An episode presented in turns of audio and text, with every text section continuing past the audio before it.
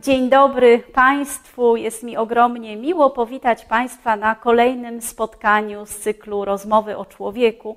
No, bardzo, bardzo jest mi smutno, że to wszystko odbywa się online.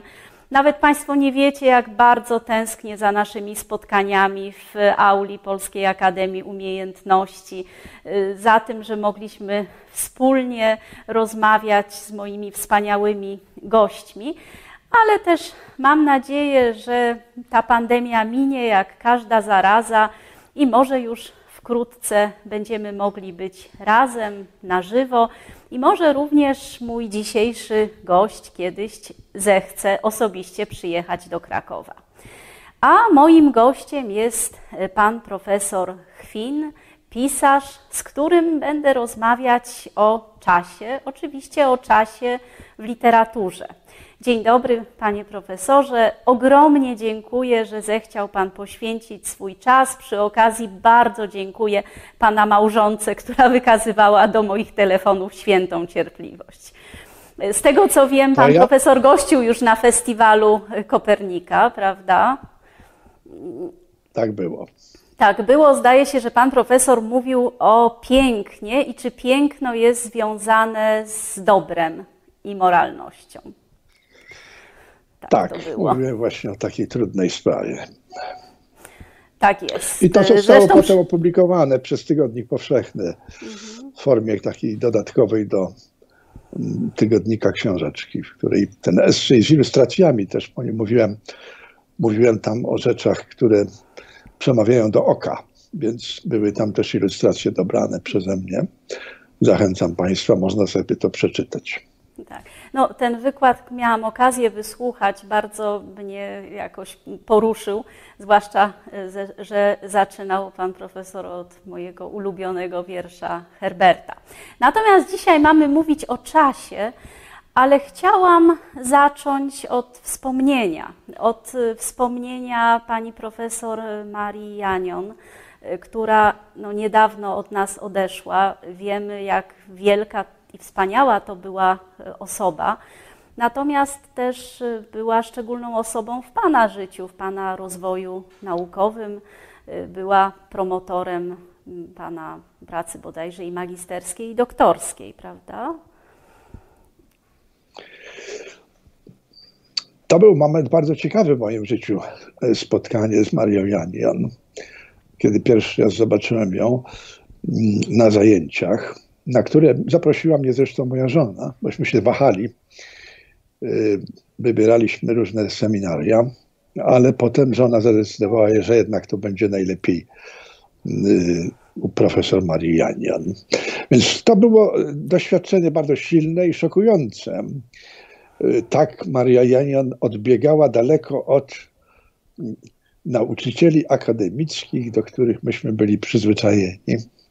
I teraz też jak się przyglądam kadrze uniwersyteckiej, to też mam wrażenie takie, że bardzo to jest w tej chwili kadra bardzo odbiegająca od tego y, typu osobowości y, y, naukowej, ale też takiej charakterologicznej, która właśnie w Marianie została pięknie reprezentowana.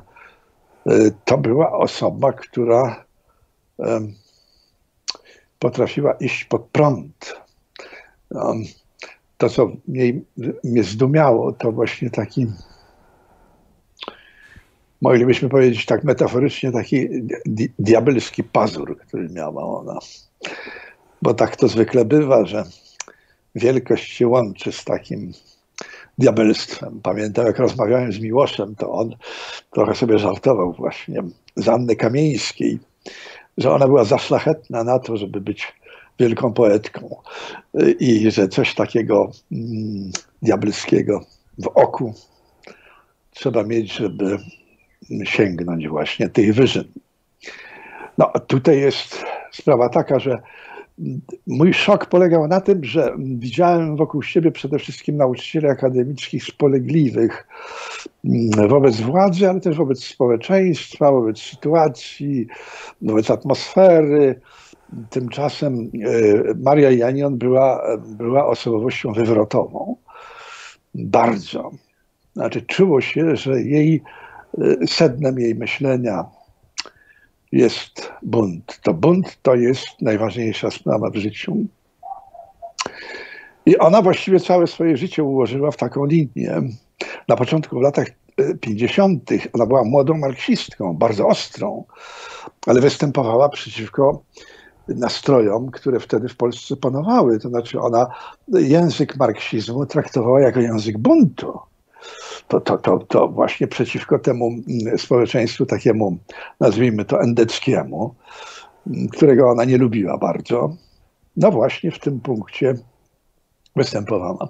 Ona była w partii przez 30 lat, od, 30, od 49 roku do 79, ale potem ro, rozpoczął się okres, zresztą to wcześniej trwało, okres nienawiści partii do niej. To w ogóle było niezwykłe. niezwykłe. Nienawiść, która się objawiała w bardzo praktycznych posunięciach.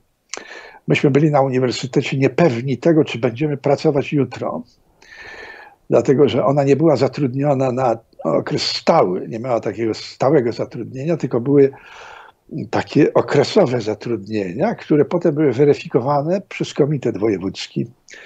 Było tak, że Maria Janon pracowała czasem y, przez październik i listopad bezpłatnie. Przyjeżdżała do nas z Warszawy, prowadziła seminaria doktorskie, y, niepewna, czy będzie pracować w grudniu. No, to jest bardzo skomplikowana sprawa, jak to dochodziło do tego, że w końcu tam jakoś zatwierdzano to i kolejny rok. Ale mm, ciągłego zatrudnienia nie było. Ona zresztą została usunięta y, z uniwersytetu po wprowadzeniu stanu wojennego, bo wygłosiła taką mowę bardzo mm, z punktu widzenia władzy buntowniczej na Kongresie Kultury Polskiej, który został przerwany przez wprowadzenie stanu wojennego. Więc ona w tym punkcie była tutaj bardzo konsekwentna. Ale bardzo ją też nie lubił, czy nawet nienawidził Kościół katolicki. To było widoczne. To, to jej myśl była tutaj zdecydowanie nie, nie pomyśli tej, nazwijmy to, szczególnie polskiej wersji katolicyzmu, no to, to, to nie wchodziło zupełnie w grę. Ponieważ ona się zajmowała najbardziej wywrotowym tematem. Czy pani wie, co to jest najbardziej wywrotowy temat na, na uniwersytecie? Nie wiem. Wolność. A, no tak. Myślałam, że teraz gender, ale to były inne czasy. Gender to też jest odmiana filozofii wolności jednak. To, to chodzi o wolność przecież, o nic innego. Ona, myśmy się zajmowali przede wszystkim tym. Seminarium doktorskie Marii Janion było poświęcone przede wszystkim jak człowiek dąży do wolności, jak realizuje wolność, w jakich okolicznościach, kim jest, człowiek, który dąży do wolności. E, ona miała taką wspaniałą, powiedziałbym, obsesję na punkcie Prometeusza. Prometeusz to była taka postać, do której ona powracała właśnie z tym błyskiem w oku, że to jest model człowieka, który bardzo jej imponował. I te prometejskie rzeczy ona odnajdywała w historii, w literaturze, szukała tego bardzo. Dlatego romantyzmem się zajęła, bo w romantyzmie jest tam bardzo wiele tych wątków prometejskich. A skąd aż taka nienawiść Kościoła? Dlatego, że w sumie w wątkach prometejskich jest jednak motyw ofiary z siebie dla dobra człowieka, co w zasadzie no, powinno być pomyśli chrześcijańskiej. No, zupełnie nie pomyśli chrześcijańskiej, ponieważ, ponieważ Prometeusz wystąpił przeciwko Bogom to trzeba przypomnieć, że jego ofiara to była ofiara przeciwko Bogom. I on został ukarany przez Bogów, przykuty potem do skały w, na Kaukazie tak. i sęp rwał mu wątrobę, wątrobę właśnie za ten tak gest, za ten gest obrony ludzi. Ale był to gest miłości, był to gest oddania swojego ciała, prawda, z miłości no, do człowieka. No ale przeciwko Zeusowi, no przecież dobry Boże, przecież bogowie nie chcieli, żeby naród y, ludzki się rozwijał i potrzebny był ten Prometeusz, żeby im powiedzieć, że trzeba obdarzyć ludzi umiejętnościami rozmaitymi, to znaczy trochę skubnąć kompetencji boskich. I Prometeusz właśnie to, to zrobił. Ona była zafascynowana Prometeuszem, bardzo była zafascynowana rewolucją, wszelkimi sposobami, e, wszelkimi postaciami buntu. Ja sobie myślę tak, że właściwie jej hasłem jej hasłem byłoby pewnie hasło te, które my w Polsce teraz słyszymy, tylko że in, troszkę inaczej rozumiane. Powstańcie z kolan. To jest to. Powstańcie z kolan. No to ona oczywiście w literaturze szukała właśnie takich ludzi, którzy powstawali z kolan.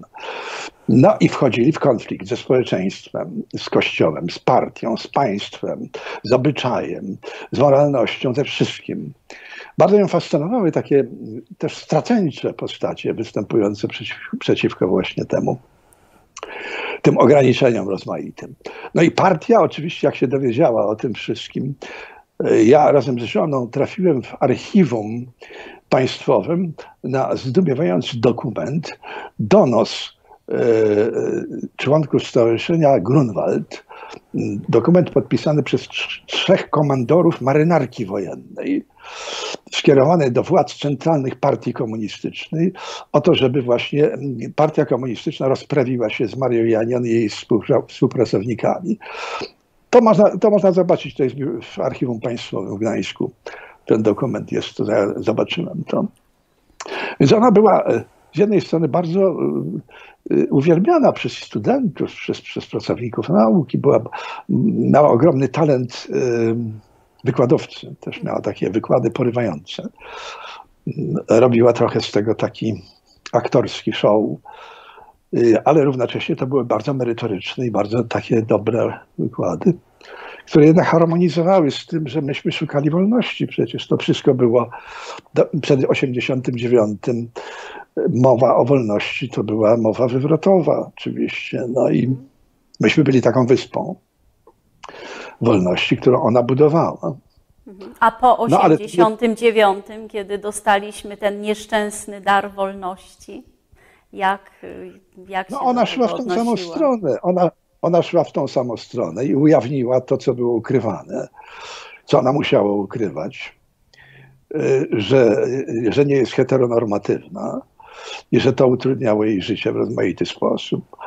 I ona po 89 roku, kiedy zorientowała się, że już jakby sprawy polityczne może nie są już aż pierwszoplanowe, no to zaczęła się zajmować tą sprawą obyczajowości i, i sytuacji kobiety. O, właśnie, sytuacja kobiety w, Pol w Polsce i w innych w świecie.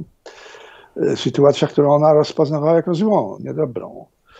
Sama zresztą pamiętam, kiedyś mi powiedziała, panie Stefanie, mm, panie Stefanie, nie pan zobaczy, ile ja książek napisałem, ile ile ja napisałam studiów poważnych, na ilu konferencjach międzynarodowych ja wystąpiłem i oni nie chcą mi dać tytułu profesora zwyczajnego. A wie pan dlaczego? Dlatego, że ja jestem kobietą. I coś w tym było oczywiście, bo inne osoby, znacznie mniej interesujące niż ona, dostawały tytuł profesora zwyczajnego znacznie szybciej i gładziej. Ale mówimy Natomiast... już o, o czasach e, po 89 roku? Nie, nie, ona tytuł profesorski dostała wcześniej. Mm, no właśnie, dostała bo wcześniej. pytanie, czy to bardziej kwestia bycia kobietą i tego szklanego sufitu y, bycia kobietą, czy to jest bardziej kwestia tego, że partia jej nie lubiła? Wie pani, trudno mi powiedzieć. Ja nie chcę w tej chwili rozstrzygać, czy ona trafną diagnozę formułowała tutaj. Mówimy w tej chwili o niej, jako o tak. osobie, która ma pewien, pewien zespół wyobrażeń, przekonań i tak dalej. No w tym sensie ona jednak rozpoznawała to tak, tak jak mówię w tej chwili. Mm, czy to było trafne rozpoznanie? No to, to, to trudno w tej chwili rozstrzygać. No ale coś takiego było. Pamiętam, że wśród profesorów y, mojego uniwersytetu były wypowiedzi o, niej właśnie bardzo takie mm, lekceważące i zmieniano jej nazwisko na nazwisko panieńskie. Podkreślając, że ona jest właśnie taka, że nie ma męża, prawda, że tego typu powin, to, to, to jakby rzutuje też na jej sposób myślenia, zachowania były nieprzyjemne sytuacje pod tym względem. No ale ona była bardzo dzielną osobą. Głównym powodem tego, że wyleciała z partii było to, że ona mm, rozpoczęła działalność w tym uniwersytecie latającym, czyli w podziemnym uniwersytecie, który działał całkowicie poza systemem komunistycznym. Wykłady, które ona wygłaszała, były niedopuszczalne. Ona wygłaszała wykłady nie tylko o romantyzmie polskim, ale właśnie o szeroko pojętej humanistyce. No i to oczywiście też się bardzo nie podobało. I ona przestała być członkiem partii w 1979 roku. Potem były właśnie rzeczy, ona bardzo ostro poparła strajki sierpniowe. Napisała tekst, który rozścieczył y, partię komunistyczną, bo ona napisała pierwszy Właśnie ona była pierwszą autorką eseju o Lechu Wałęsie i o strajku sierpniowym, jego przywództwie i w ogóle takim obrazie tego buntu sierpniowego. To też oczywiście bardzo źle wpłynęło na jej sytuację, taką oficjalną sytuację. No, mnie to wszystko bardzo ciekawiło. Ja ją bardzo obserwowałem. Ona miała pewne cechy też niebezpieczne, w tym sensie, że każda wybitna osobowość jest osobowością, która dominuje. I widziałem ludzi, którzy jakby sobie nie radzili z tą dominacją duchową. Taką. Natomiast ja przy, przyjąłem raczej perspektywy pisarza i bardzo mnie fascynowała jej osoba po prostu, jako taki obiekt opisu. I napisałem o niej bardzo, y, powiedziałbym, istotny esej, y, który zamieściłem w kartkach z dziennika gdzie właśnie opisuje e, i mój sposób widzenia e, Marii Janion, ale też oczywiście próbuje też opisać jakby jej, e, jej charakter, jej sposób istnienia, mówienia, zachowania i tak dalej. Więc w tym sensie to było bardzo ciekawe doświadczenie intelektualne. Masę rzeczy się nauczyłem od niej, jeśli chodzi o sztukę filologiczną ona była e, z jednej strony bardzo taka mm, nieprzewidywalna, czasem nawet zaczepna. Z drugiej jednak miała e, nieprawdopodobnie solidny warsztat filologiczny. Badania tekstów. Ona sama zresztą wydawała teksty, więc miała też taki warsztat edytorski. Bardzo mi się to potem przydało. Myślę, że to, co pan profesor mówi, też pokazuje y, człowieka z niezwykłą osobowością na tle zmieniających się czasów, zmieniającej się sytuacji y, i no, pozostawania sobą, ale też szukania jakichś nurtów w, w upływającym czasie i zmieniającej się sytuacji. Y, mamy mówić właśnie o czasie. Y, można powiedzieć, że pani profesor Janion żyła w ciekawych czasach, prawda? Począwszy od wojny, komunizmu, potem przemian, okresu wolności, no a teraz też dziwnego, trudnego okresu, który obserwujemy u nas. Y, no właśnie, czy żyjemy w ciekawych czasach? I czym dla pisarza są tak zwane ciekawe czasy? Czy w ogóle pisarz może mówić o nieciekawych czasach? No to, co się nasuwa od razu, to wydaje mi się, że wszystko zależy od tego, kto przygląda się czasowi. Trudno powiedzieć, czy akurat ciekawymi czasami są takie czasy, w których katastrofa następuje po katastrofie. Jeśli ja przyglądam się swojemu życiu, to ja na e, brak katastrof nie narzekam. W tym sensie czas, który e, spędziłem na Ziemi, był naznaczony właśnie takimi wielkimi wstrząsami. E, pamiętam, kiedy miałem 7 lat, tak, 6,5 roku, 7 lat, widziałem to, co się działo w 1956 roku, ten wielki wstrząs antystalinowski. Y, pamiętam też katastrofę węgierską, bo to było też powstanie węgierskie wtedy. Więc to też pamiętam, jak to rodzice przeżywali, matka moja przeżywała, jak myśmy, y, jak była taka wielka akcja, polska akcja krwiodawstwa, przesyłania krwi, daru krwi dla powstańców węgierskich. Więc to też pamiętam z dzieciństwa. Sześcio, siedmioletni chłopiec już widzi takie rzeczy, więc wchodzi, powiedziałbym, w samo e, sedno historii. To nie jest obserwator, który zapoznaje się z historią poprzez czytanie podręcznika, ale to się wszystko dzieje. To się wszystko dzieje na jego oczach. Potem pamiętam 68 rok, ja wtedy na studia przyszedłem na studia w 68 roku, po marcu dokładnie. Zresztą widziałem marzec na własne oczy, to, to co się działo w Gdańsku. Te rozpędzania demonstracji studenckich.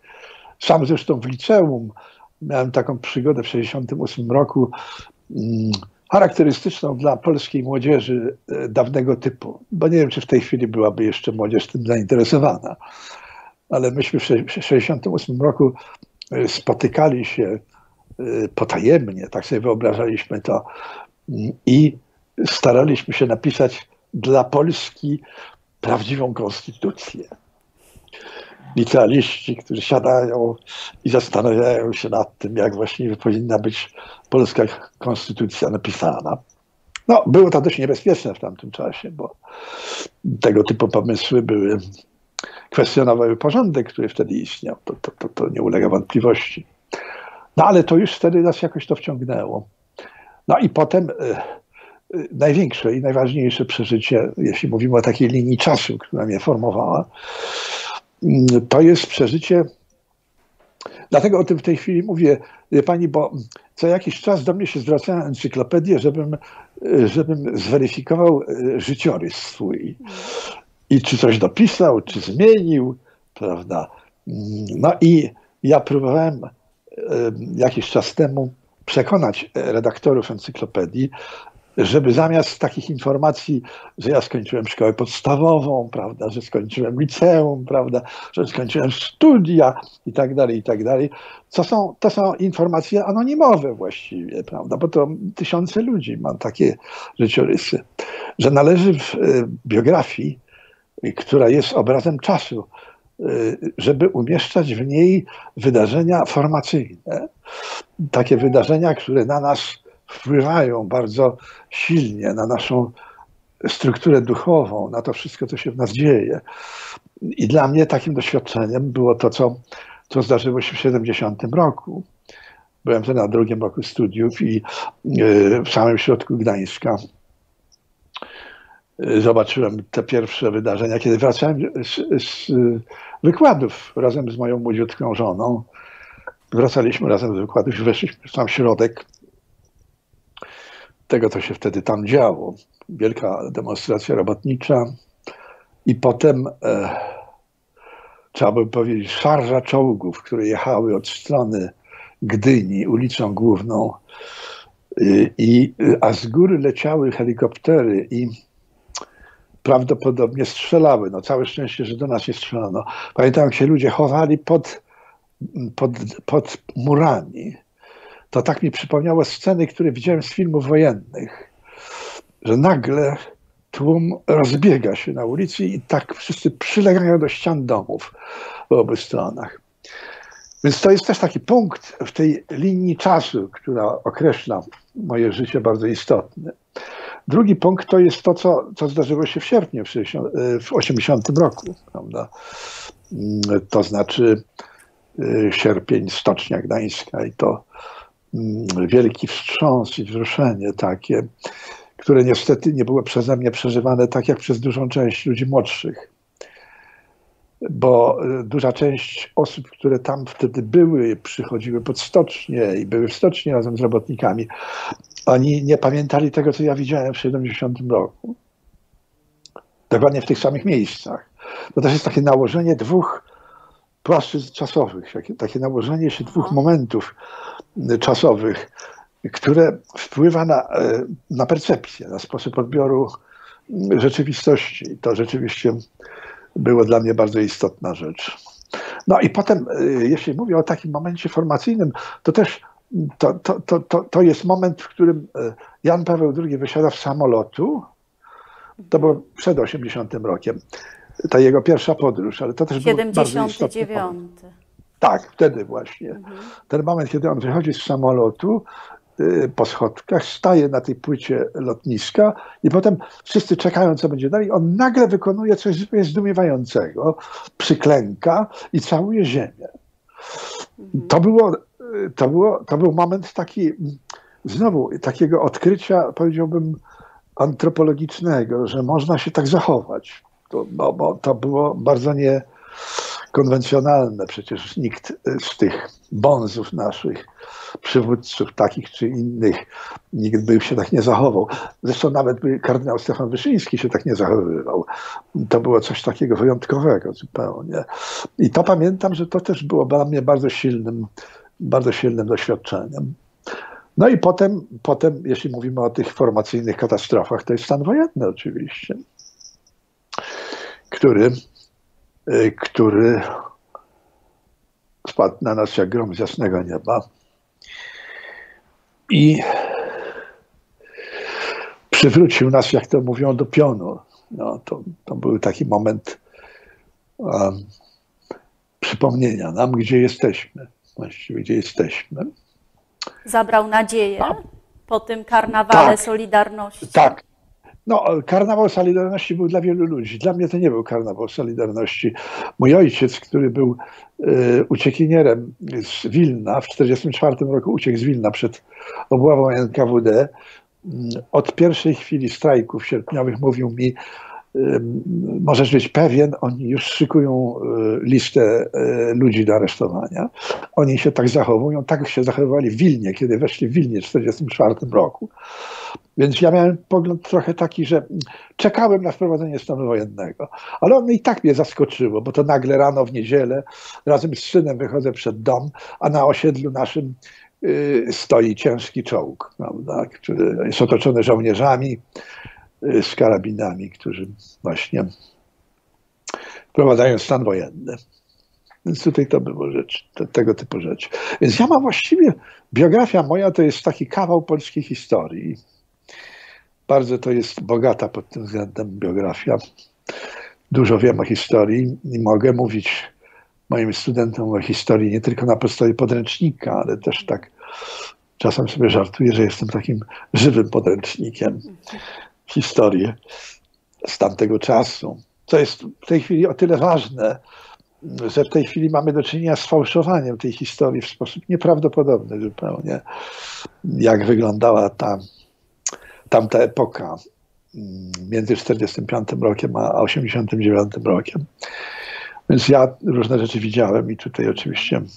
To proszę powiedzieć, też, jak... proszę powiedzieć, co się stało? Jak, jak pan by skomentował? Bo tak, przyszedł rok 89.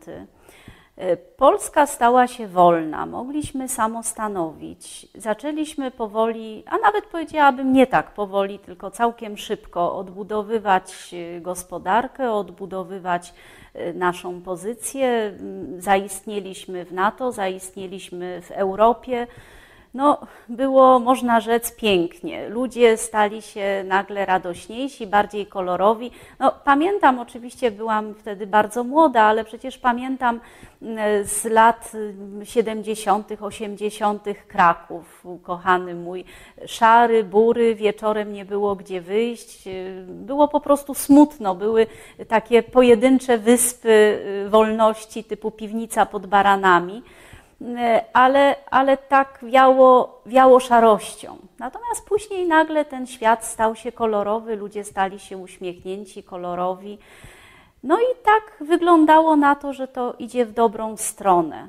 Co się stało, że teraz obserwujemy znowu zanikanie kolorów, Polska brunatnieje, to chyba jest bardzo y, symboliczne, że brunatność y, gdzieś tam chce zdominować i niszczy tęczę, y, czyli też jakąś taką barwność człowieka, właśnie tę wolność, właśnie tę radość. Co się stało? Bo przecież nikt nam tego nie narzucił. Komunizm przynieśli czerwonoarmiści na karabinach Natomiast tutaj byliśmy my. Nikt nam niczego nie narzucał. Na Boga co się stało? No nie wiem, to pani dość swobodnie poruszała się w, w tych kategoriach my. Ja uważam, że słowo my jest jednym z najbardziej dwuznacznych słów, ponieważ zawsze, kiedy się mówi my, to znaczy kto trzeba pytać. Oczywiście, że nie ma żadnego my ogólnonarodowego i żadnego ogólnopolskiego my. My Chyba, że naród. w chwilach, nie ma takiego w ogóle słowa. To słowo się pojawia w momencie mm, zagrożenia. Ono się pojawiło e, naprawdę w polskiej historii w 1920 roku, kiedy rzeczywiście nastąpiło to, ten moment e, jednoczącego strachu przed Rosją. To, to, to, to było my, to tak. Następnie, e, następnie 39 rok. To też było, to też było my. Tu, Ale przecież ciekawe, Wałęsa, który wystąpił w Kongresie Stanów Zjednoczonych, to było takie poruszające, prawda, jak wyszedł i, i zaczął od słów tych takich amerykańskich my, naród. No, nazwijmy to. Merytorycznie to nie było uzasadnione zupełnie, bo podział, podział w polskim społeczeństwie mm, istnieje od zawsze Różne to były podziały, czasem były bardzo gwałtowne. Tak jak w tej chwili jest podział w polskim społeczeństwie niesłychanie silny i bardzo taki emocjonalnie naładowany. Ale on jest, nie jest niczym nowym zupełnie.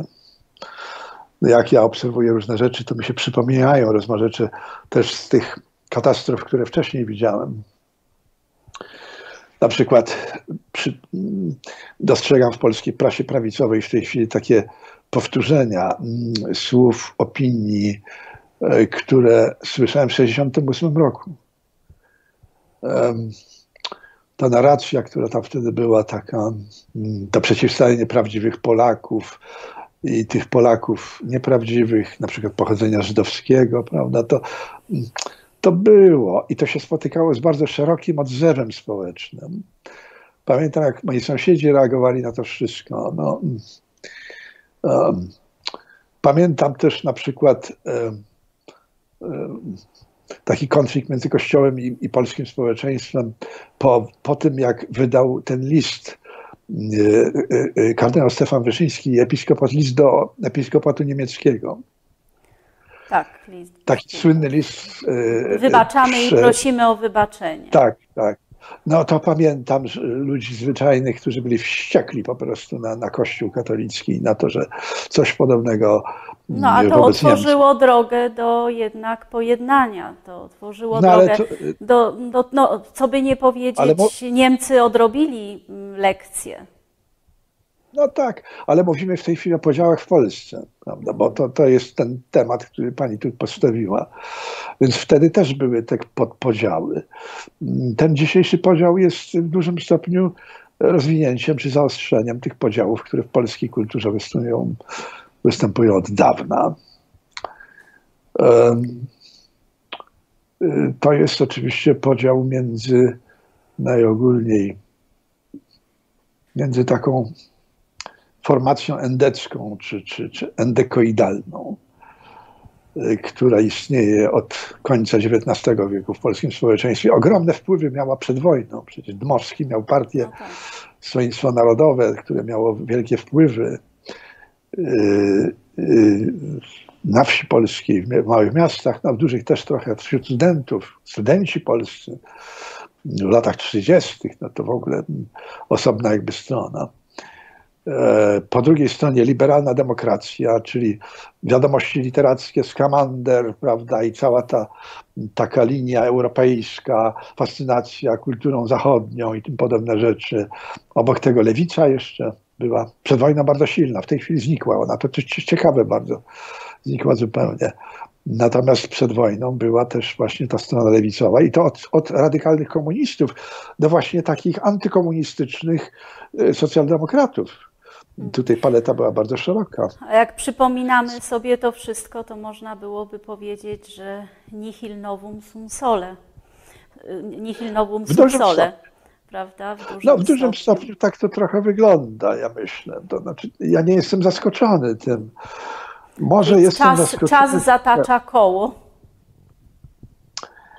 Y, może jestem zaskoczony trochę ostrością tego, no, że że pojawiła się jakaś część polskiej inteligencji, która zrozumiała, że można na tym zrobić interes polityczny. Może powiedzieć ludziom na przykład, że mm, o, przypomnę taką rozmowę z pewnym księdzem. zadałem mu właśnie pytanie takie, no, po, po 89 roku to było, jak ksiądz myśli, czy w Polsce jest w tej chwili wolność, czy jest wolność wyznania na przykład w Polsce zapewniona zupełnie. I ten ksiądz na mnie spojrzał, mnie, no, no oczywiście, że ja, jest jak najbardziej. Wszyscy mogą być katolikami. Takie było rozumienie przez niego wolności. Wszyscy mogą być katolikami. No i bardzo dobrze. W tej chwili ta władza mówi o tym, że wolność polega właśnie na tym, że możesz być katolikiem. A nawet powinieneś być katolikiem. Nie tylko możesz, no tak trochę tam powinieneś. Jest, tam trochę tam jest. Ale już jakby tak protestantem to już nie za bardzo. No. Prawosławnym no to już zupełnie podejrzane, bo to takie trochę moskiewskie, prawda? I tak dalej, i tak dalej. Czyli tak powiedziałbym, ale to są pomysły jeszcze z, z czasów y, Dmowskiego oczywiście, to wszystko. To przecież on to, on to y, skodyfikował i powiedział właśnie, że tutaj Kościół jest siłą duchową, która trzyma w pionie całe społeczeństwo i że trzeba go popierać i trzymać się, że władza powinna się jednak trzymać z Kościołem, współdziałać z nim żeby budować takie społeczeństwo y, katolickie. No i tyle. No, w tej chwili następuje bardzo silne zderzenie między, między katolicyzmem i rozmaitymi innymi odmianami. Ale zresztą w obrębie katolicyzmu też to, to w tej chwili jest silne. Co jakiś czas słucham Radia Maryja, a tam dowiaduję się, że właśnie w Krakowie jest jakieś pismo straszne, okropne zupełnie, bezbożne. Tak, bezbożne, się które się nazywa katolickie, Boże, o zgrozo. Tygodnik powszechny się nazywa, to pismo. I tam, o zgrozo.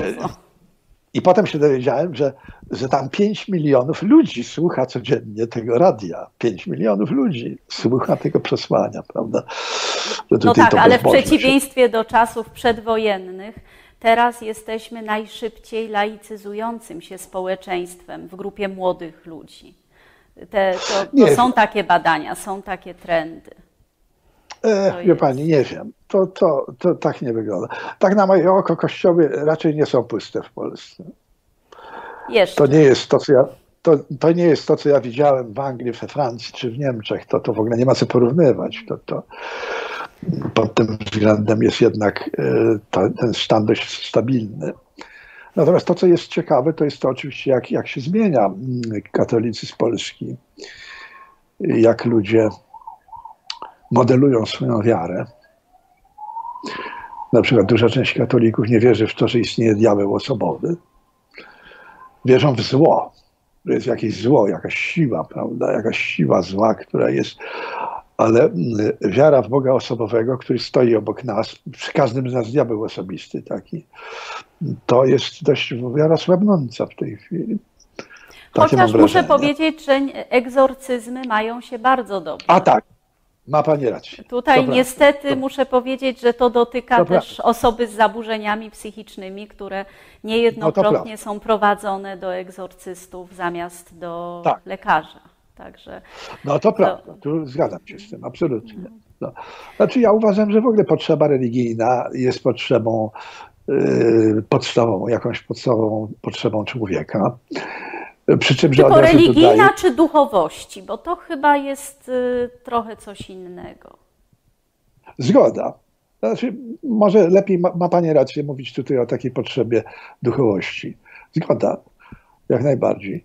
Y, chociaż też uważam, że nie wszyscy ludzie tą potrzebę odczuwają. To też taka generalizacja, że każdy człowiek odczuwa na przykład potrzeby Boga, to jest niezgodne z empirią. No, po prostu to jest nieprawda. To jest raczej takie, taka formuła troszkę propagandowa. No. Natomiast właśnie ja myślę, że jakieś formy duchowości są zawsze potrzebne ludziom. Sztuka dzięki temu zresztą istnieje, moim zdaniem. E, który, nawet ta sztuka taka buntownicza, ona ma e, jakiś horyzont duchowy też tam obecny, bo w gruncie rzeczy zupełnie nie wiemy, o to są takie podstawowe pytania, zupełnie nie wiemy, gdzie jesteśmy, zupełnie nie wiemy, skąd się wzięliśmy i zupełnie nie wiemy, dokąd to wszystko zmierza i dokąd my idziemy. Więc ludzie zawsze szukają jakiejś odpowiedzi na to pytanie. A ponieważ nauka sztuka? nie jest w stanie. Mhm. Nauka nie jest w stanie odpowiedzieć na to pytanie i w ogóle duża część naukowców uważa, że w ogóle się nie należy zajmować tą sprawą. No, pozytywizm cały mówił o tym, że to, to, to są sprawy, którymi się nie należy zajmować w ogóle. Prawda? No ale sztuka się tym zajmuje bardzo, bo sztuka jednak, literatura jest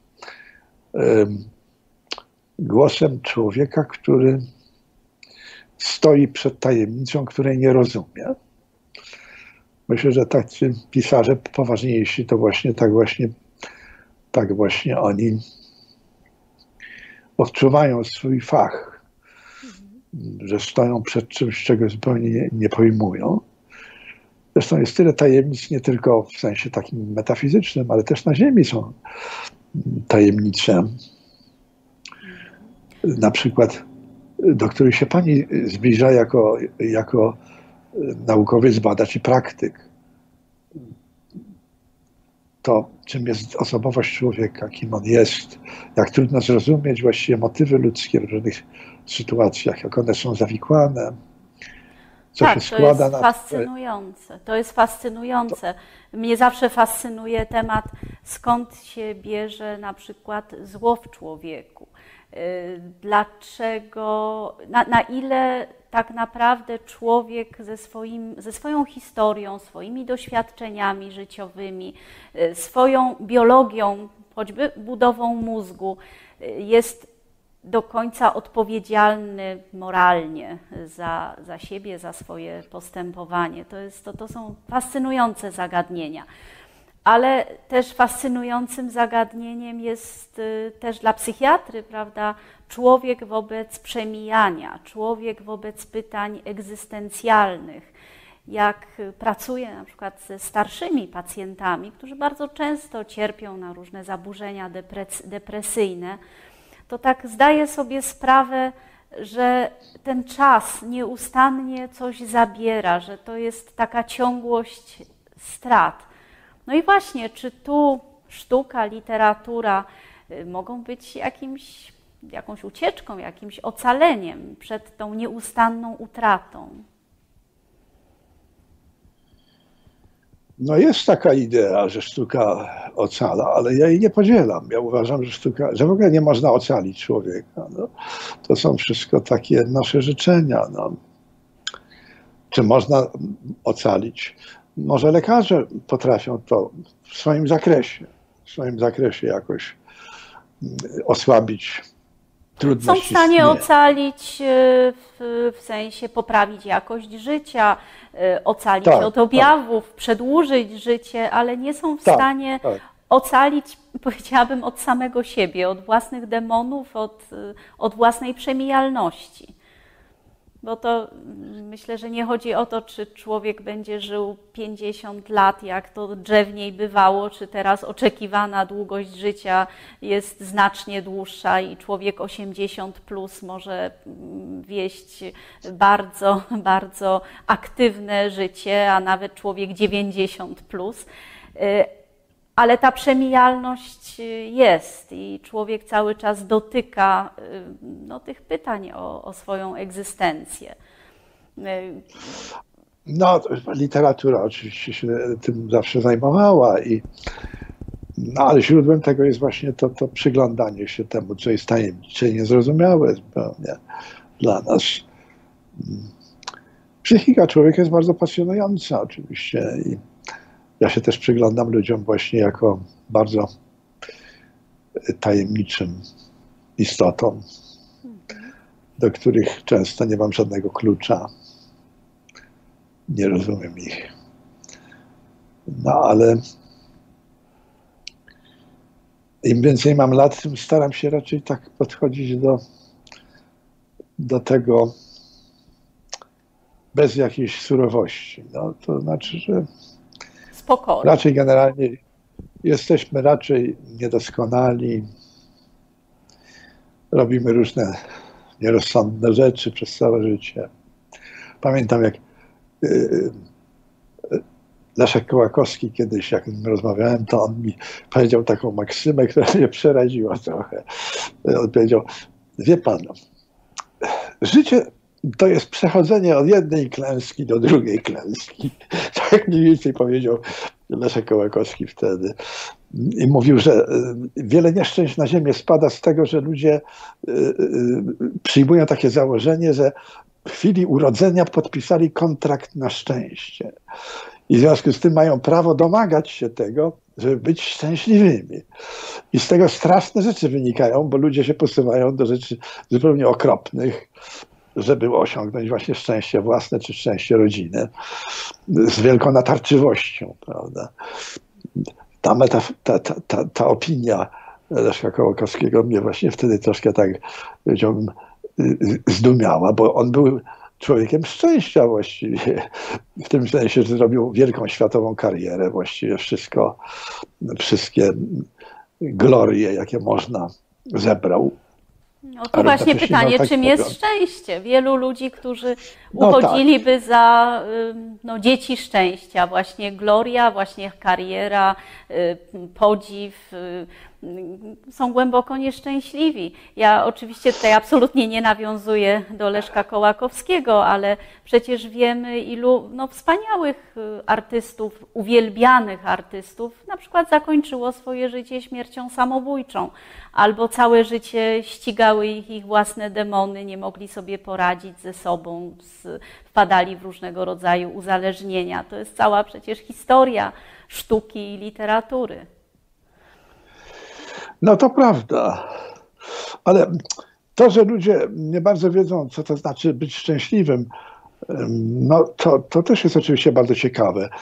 Ale mnie w tym, co powiedział Kołakowski, bardzo właśnie zainteresowało to domaganie się. Znaczy, mhm. człowiek traktuje prawo do szczęścia jako takie prawo oczywiste zupełnie. A on powiedział właśnie, a niby dlaczego? Na jakiej podstawie? Dlaczego? No jak to? No przecież każdy ma prawo do szczęścia, ale na jakiej podstawie? No jak to? No właśnie ma prawo do szczęścia. To jest ten typ rozmawiania, prawda? Tak. Bardzo to ciekawe. On raczej uważał, że do życia trzeba podchodzić umiarkowanie, to znaczy cieszyć się tym, że życie czasem nas nie każe zbyt mocno, że czasem nas nie krzywdzi za bardzo, że nam nie za bardzo dokucza, ale że ten element jakiejś dotkliwości jest wpisany w ludzkie życie i nie da się go uniknąć. No a kiedy ktoś chce oczyścić życie całkowicie z dotkliwości, no to czasem jest nie do zniesienia dla innych. No dla siebie też oczywiście, bo to domaga się tutaj mm, od samego siebie prawda, takich czynów, które by całkowicie życie wygładziły i, i w nim nie było żadnego, powiedzielibyśmy, żeby, żeby nie było najmniejszej, najmniejszej y, Y, y, zadry, zranienia czy, czy, czy ukłucia. Prawda, no, były w literaturze próby opisania takich utopii, y, gdzie właśnie człowiek był tylko i wyłącznie w stanie permanentnej szczęśliwości i to się zazwyczaj kończyło dystopią. I no tak. Jakąś katastrofą. Nowy, nowy, wspaniały, nowy wspaniały świat, prawda? To tak, tak to, tak. ma Pani rację. Pisarze tak. jakoś pod tym względem są raczej nastawieni na to, żeby, żeby te, te utopie rozbijać. Chociaż byli też bardzo wybitni. Tomasz Morus napisał jednak taką księgę wspaniałą, e, Utopia i Campanella też napisał właśnie taką wizję świata doskonałego. A to były wizje polityczne głównie. My tu mówimy w tej chwili raczej o tak egzystencji. Tak o raczej tej kwestii najgłębiej egzystencjalnej, to znaczy jak my, jak my myślimy o sobie, jak odbieramy nasze istnienie. Tak w sensie takim pozapolitycznym też, tak. No, no, no. W tym, co się dzieje między nami i ludźmi innymi, między nami samymi sobą, prawda? To też taka jest relacja wewnętrzna. I, i tutaj... Tak. Okay, pod, tym względem, pod, tym względem, pod tym względem uważam, że chrześcijaństwo jest bardzo mądre. Ono dlatego jest w tej chwili odrzucane przez bardzo wielu ludzi, że ono mówi, że dotkliwość istnienia jest nieodłączna od istnienia. To jest bardzo mądre. No ale coraz więcej ludzi nie chce słyszeć tego, prawda? No, e, też część księży, nie chcę o tym mówić w ogóle. Księża się w ogóle zachowują w tej chwili bardzo dziwnie, dlatego że się bardzo obawiają tego, co będzie dalej z Kościołem, że, że ludzie mogą się odwrócić od Kościoła, nie chcą, nie będą chcieli słuchać tego, co mówią mm, księża i dlatego trochę się dopasowują, tak mówiąc właśnie o tym, że tam ja bym tutaj trochę polemizowała, że jest odrzucane chrześcijaństwo, ponieważ ja dość mocno bym odróżniała chrześcijaństwo od tak zwanego katolstwa. I myślę, że to katolstwo no, jest odrzucane. No, może ma Pani rację. Może ma Pani rację. Może. Niemniej jednak to, to poczucie takie, że jednak coś jest tam w nas takiego niezbywalnego i tajemniczego. Nie wiadomo właściwie dlaczego tak jest. Bardzo Jeszcze jeden temat chciałam poruszyć, trochę, trochę mm. zmieniając nastrój, a mianowicie troszkę chciałam się odwołać do warsztatu pisarskiego. I Aha. czas dla pisarza jako element tego warsztatu. Jak można wykorzystać ten czas? Jak można się no, bawić tym, tym czasem, y, tworząc fabułę, tworząc powieść? Y, I co z tego może wyniknąć? No, czas jest bardzo wdzięcznym mm, momentem, tematem, motywem, którym się pisarze zajmowali bardzo dawno oczywiście.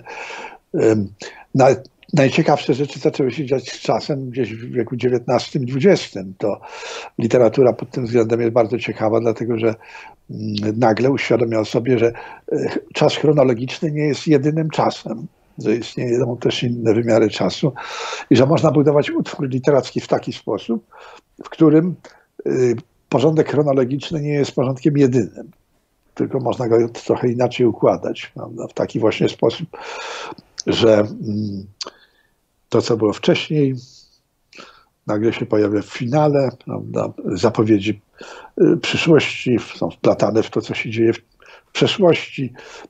Tutaj na przykład bardzo wiele zrobił romantyzm, który odkrył czas subiektywny. Czas subiektywny, który nie pokrywa się właśnie z czasem zegarowym, z czasem fizycznym. E, e, romantyzm pod tym względem był świetny, że odkrył na przykład czas snu, czas jawy, czas doświadczeń ekstremalnych. To są różne czasy, które nakładają się i zmieniają się w taki strumień życia. No. Jak mówię o strumieniu, no to potem jest oczywiście wynalazek strumienia świadomości, który właśnie przypada już na początek wieku XX. Monologi, na przykład ten słynny monolog w, w Ulissesie, koncepcje Bergsona, no to wszystko są rzeczy, które bardzo literaturę odblokowały i pozwoliły jej na bardzo radykalne y, pomysły dotyczące czasu. Y, no już nie mówiąc o science fiction, w którym, w którym y, pojawiają się na przykład takie pomysły jak równoległe wszechświaty, istnienie równoległych wszechświatów na przykład, że one jakoś tam ze sobą współgrają. Mm, teoria względności oczywiście Einsteina też wpłynęła bardzo silnie na rozmaite rozwiązania ściśle literackie na przykład na takie zjawisko e, symultaneizmu, które występuje w poezji XX wieku, gdzie się pokazuje wydarzenia e, z różnych miejsc jako wydarzenia równoczesne. I to jest w opowieści tak budowane, że one jakby błyskają tym samym światłem wydarzenia z których z różnych miast, różnych miejsc, różnych miast. Więc to są zabawy bardzo, bardzo ciekawe. Natomiast jeśli chodzi o mnie, y, ja jestem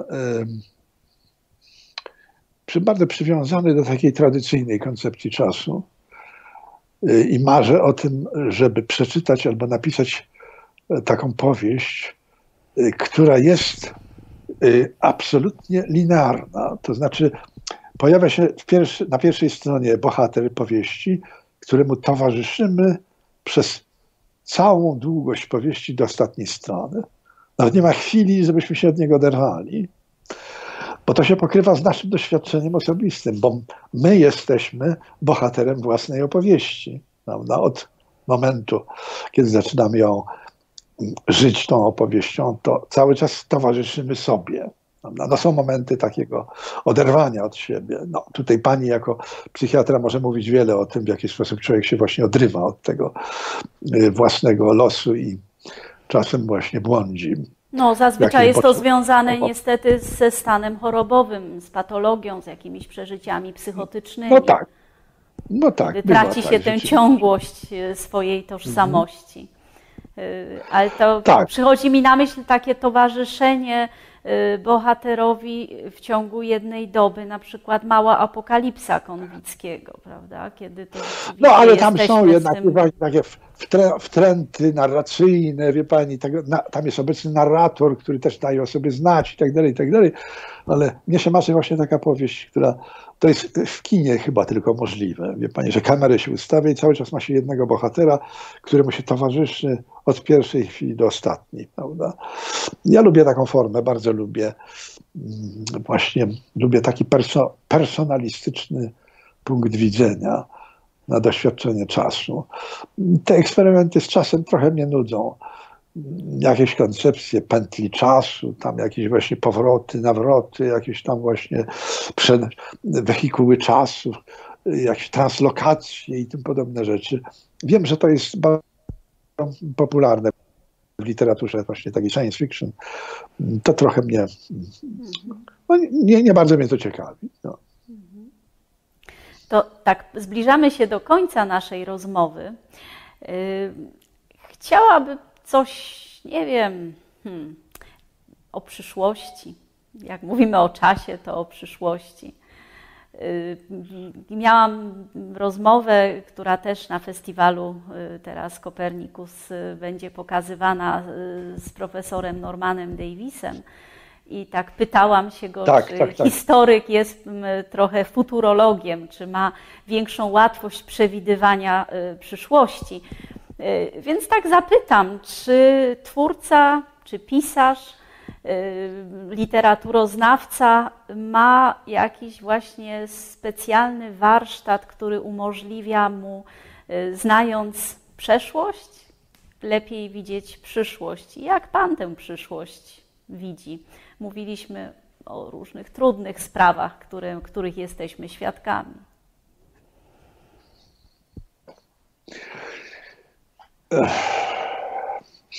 No to rola, wie pani, to jest taka rola werny chory. Mm, ja się raczej trzymam z daleka od takiej roli. Wolę raczej myśleć o tym, że przyszłość jest zupełną tajemnicą i liczę na to, że się coś takiego właśnie niespodziewanego zupełnie zdarzy. Powiem dlatego, że y, dla mnie bardzo ważnym doświadczeniem było doświadczenie sierpnia 80 roku, właśnie dlatego, że to było absolutnie nieprze... To, to był moment, w którym ja dostrzegłem, że historia jest nieobliczalna. Że może się zdarzyć coś takiego, jak właśnie nagle y, następuje w Polsce jakieś ogólne przebudzenie i takie pokojowe powstanie. Nie wiadomo skąd właściwie, bo socjolodzy wykluczali to zupełnie. Polska literatura, ja kiedyś napisałem takie studium, właśnie dlaczego polska literatura nie, nie, nie, nie, nie, jakby nie przewidziała końca komunizmu. No ale okazuje się, że właśnie przed 1981 rokiem polska literatura bardzo upewniała siebie i Polaków, że to nawet było tak bardzo ostro powiedziane, że y, y, komunizm nie skończy się za naszego życia. To pamiętam, że atmosfera lat 70. z 80. już było troszkę inaczej, ale lata 70. były właśnie takie, że to się nie skończy za naszego życia. I to nagle dowiadujemy się, siedząc w domu, że coś się stało, jakaś zupełnie nieprawdopodobna historia, która się nie tłumaczy ani żadnymi prawami historii, socjologii, przewidywaniami żadnymi. Nagle się coś takiego pojawia i jest to, jest to wspaniałe zupełnie, bo nas wychowywano jednak w takim duchu determinizmu historycznego. Historia jest jakimś takim taką rzeką o przewidywalnym biegu. Ona biega, biegnie w jakąś jedną stronę i tam do tego punktu jakoś tam do, do, dobiega. Możemy się starać, kombinować, wymyślać coś, ale ona zawsze dobiegnie do tego punktu, ponieważ ona jest właśnie liniowo, tak właśnie obmyślona, prawda? Liniowo. Więc ja raczej jestem nastawiony na to, że, że może się zdarzyć coś niezwykłego, nieprzewidywalnego. Na przykład Chociaż pandemia. druga część mojej duszy. No, na przykład. No, na przykład. No, na przykład. No, tutaj znowu dotykamy katastrof. Prawda? No tak. No, ale ja przerwałam, że druga część, druga część mojej duszy, przepraszam. Druga część mojej, no, druga część mojej duszy to jest właśnie ta dusza, która, która wnioskuje z obecnego stanu rzeczy. Bo, bo wnioskowanie z obecnego stanu rzeczy, ona raczej nie nastraja optymistycznie. No, ponieważ w tej chwili w, na świecie w ogóle następuje taka zmiana.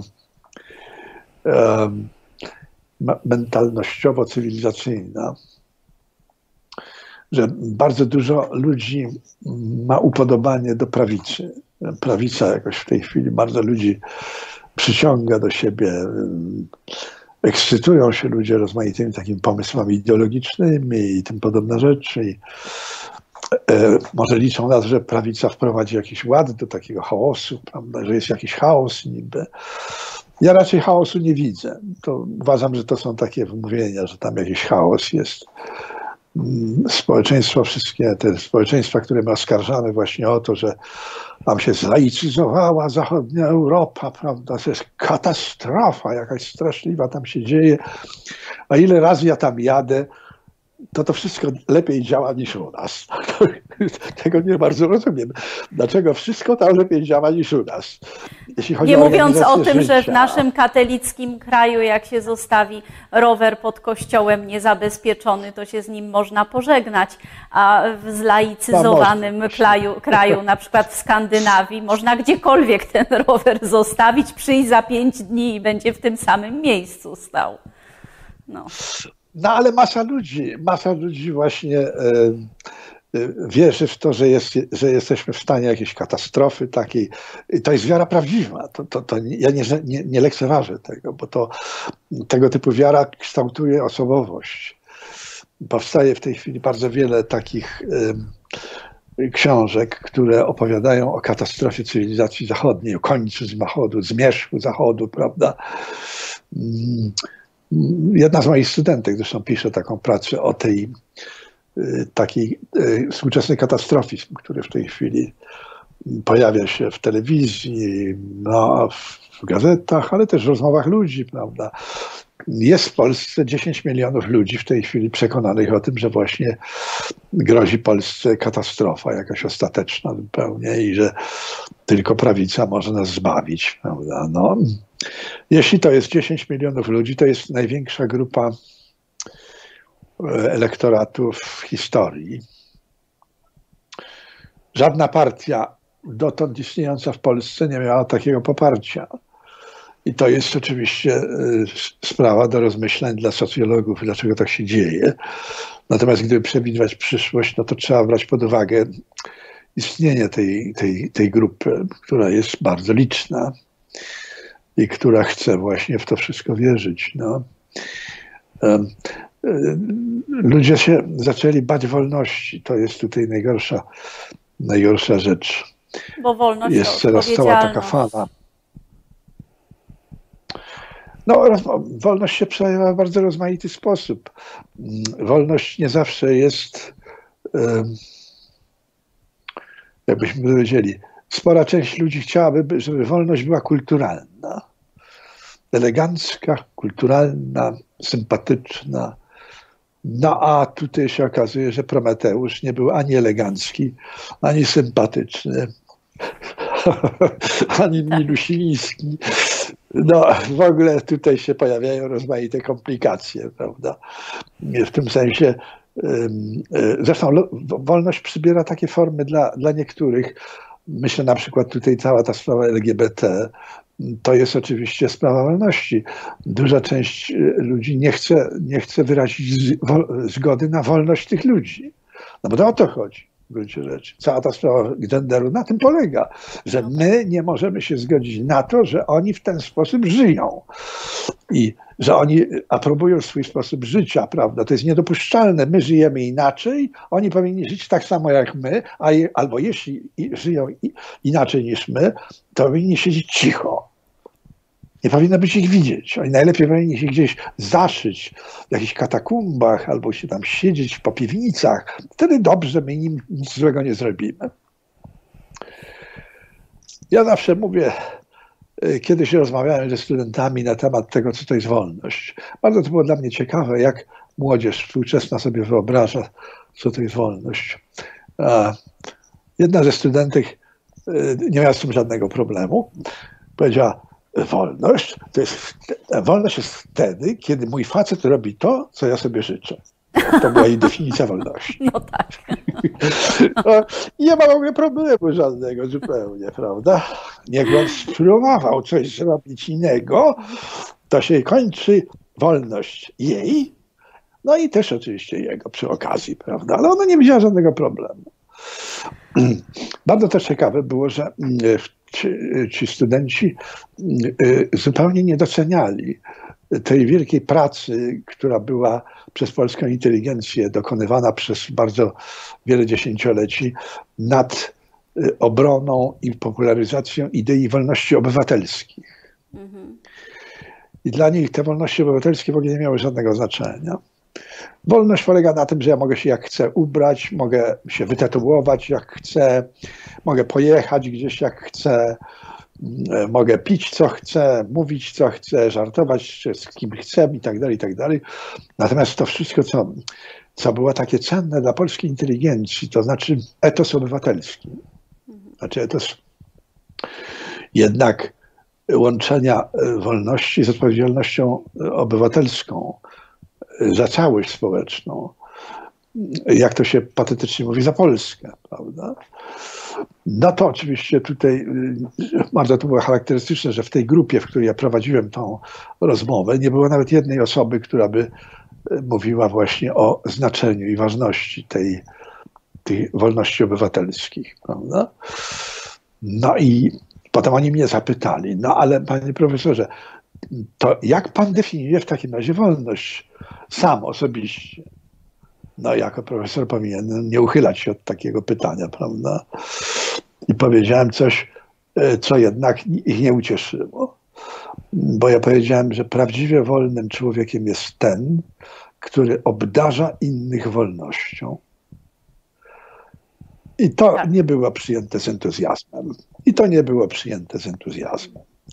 Ja myślę, że właśnie ta definicja też nie odpowiada bardzo dużej liczbie tych 10 milionów, że wolność tak, ale oczywiście wolność dla nas, ale nie dla innych. Inni powinni podporządkować się nam, dlatego że nas jest więcej, więc w związku z tym my mamy tutaj prawo porządkować życie innych osób, właśnie dlatego, że jest nas więcej, prawda? I w związku z tym, i w związku z tym ta definicja okazuje się y, definicją prywatną polskiego pisarza. Ale myślę, że to jest bardzo dobra definicja i piękne zdanie na zakończenie i do zapamiętania. Tak, wolność jako umiejętność czy możliwość obdarowania wolnością innych. To bardzo piękne. Bardzo, bardzo serdecznie dziękuję za tę rozmowę. I z całego serca zapraszam kiedyś już po pandemii do Krakowa. Może się uda rzeczywiście spotkać na żywo, bo naprawdę te spotkania w PAU są fantastyczne. Tam tłumy ludzi przychodzą, jest cudowna atmosfera. Y, I mm, zawsze taką moją ideą, gdy tworzyłam te rozmowy o człowieku, było to, że no właśnie w tym świecie, kiedy większość rzeczy, czy tyle rzeczy jest wirtualnie, to jest ważne, żeby tego żywego człowieka y, zobaczyć, móc zapytać, móc dotknąć, poczuć i tak dalej. No ale stało się jak się stało. Także do, mam nadzieję, że do zobaczenia. Tak, bardzo serdecznie dziękuję za zaproszenie i za rozmowę, którą odbyliśmy. I też dziękuję za zaproszenie do Krakowa, do którego zawsze chętnie zaglądam. Bardzo serdecznie dziękuję. Do widzenia i proszę trzymać się zdrowo.